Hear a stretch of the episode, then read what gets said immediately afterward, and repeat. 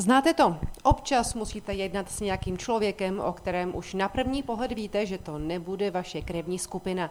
Nevíte, proč to víte, ale prostě to víte. Snad uhýbavý pohled očí, snad držení těla, snad něco v jeho outfitu.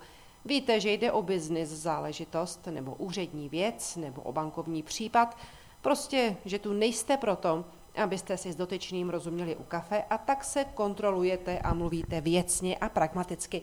Ale přesto je to čím dál horší. Automaticky vycházíte z toho, že když neodkryjete žádnou ze svých emocí a budete mluvit pouze a jen logicky a prakticky, ten druhý vám musí rozumět, i kdyby si na uších seděl. Ale on vám nějak rozumět nechce. Pořád nějaké záseky. Řeknete třeba, že pánovi předáváte dokument, v němž obchodní rejstřík prokazuje, že společnost A vlastní společnost B.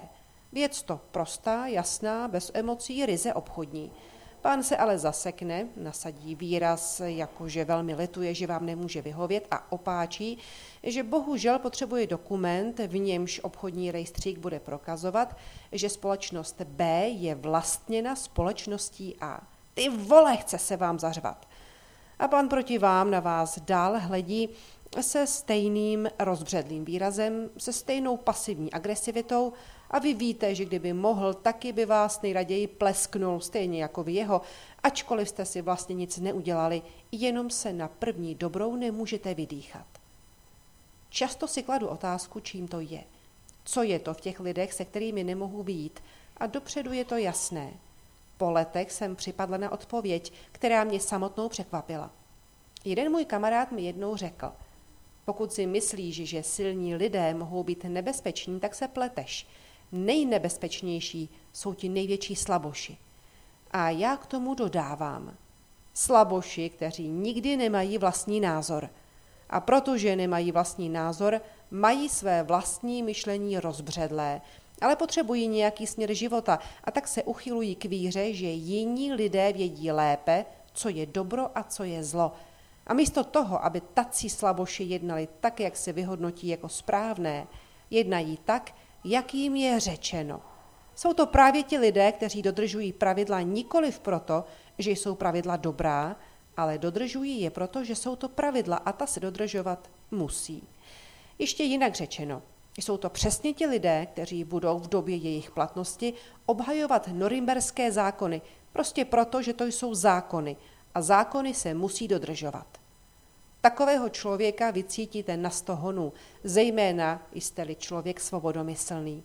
Je to člověk, který vás bez mrknutí oka udá gestapu STB či facebookovské skvadře chránící zásady komunity. A to jen proto, že pravidla jsou pravidla.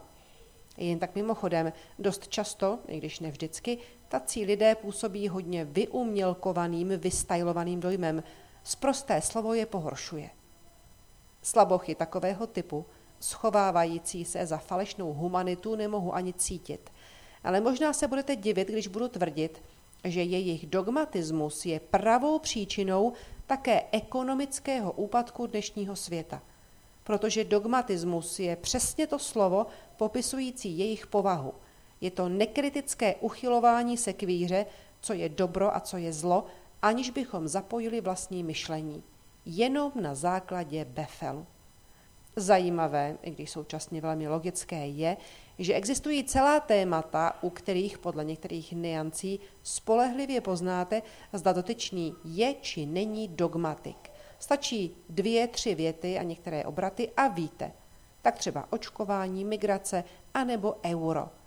Je to pro mě až s podivem, jak dokonale umí otázka eura sfanatizovat některé lidi. A teď ta pointa.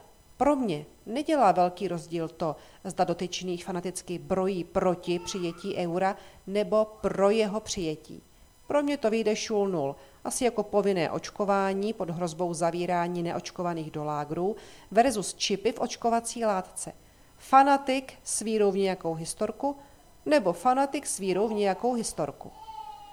Na tenhle typ fanatismu jsem si vzpomněla, když jsem zaznamenala poplach mezi odpůrci eura v okamžiku, kdy vláda oznámila, že se chystá od ledna 2024 zavést možnost vedení účetnictví a daňové evidence v eurech. Podle typu firmy, jestli je exportér nebo ne, bude mít dotyčná společnost šanci využít nástroj, který je pro její konkrétní podnikání lepší. Já sama jsem velmi ostře proti přijetí eura, protože mám hodně ekonomických důvodů. Tvrdím, že přijetí eura by českou ekonomiku jako celek poškodilo a schudla by. Ale poplachu, který mezi částí odporců eura zavládnul, prostě nerozumím. Proč by si firma nemohla účtovat, v čem je jí libo? V Evropě účetnictví slouží hlavě jako výkaz pro stát, aby měl podle čeho vybírat daně. Tak proč by si pro boha nemohla firma účtovat, v čem jí vyhovuje, ať už to je v korunách, eurech nebo třeba renminbi, pokud to berňák dokáže schroustat. Proč by tahle svoboda měla kohokoliv poškodit? Není to snad individuální věc každé firmy, v čem si chce vykazovat svou činnost?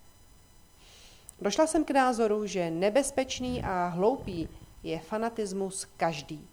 Dokonce i ten, který se zdá na první pohled podporovat váš názor. Je-li totiž někdo fanatik, který myšlení nahrazuje vírou, až příliš snadno konvertuje k druhé straně.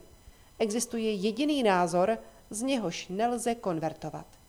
Ještě jsem nepotkala nikoho, kdo by konvertoval od názoru, že nejlepší je řídit svůj život podle logického myšlení.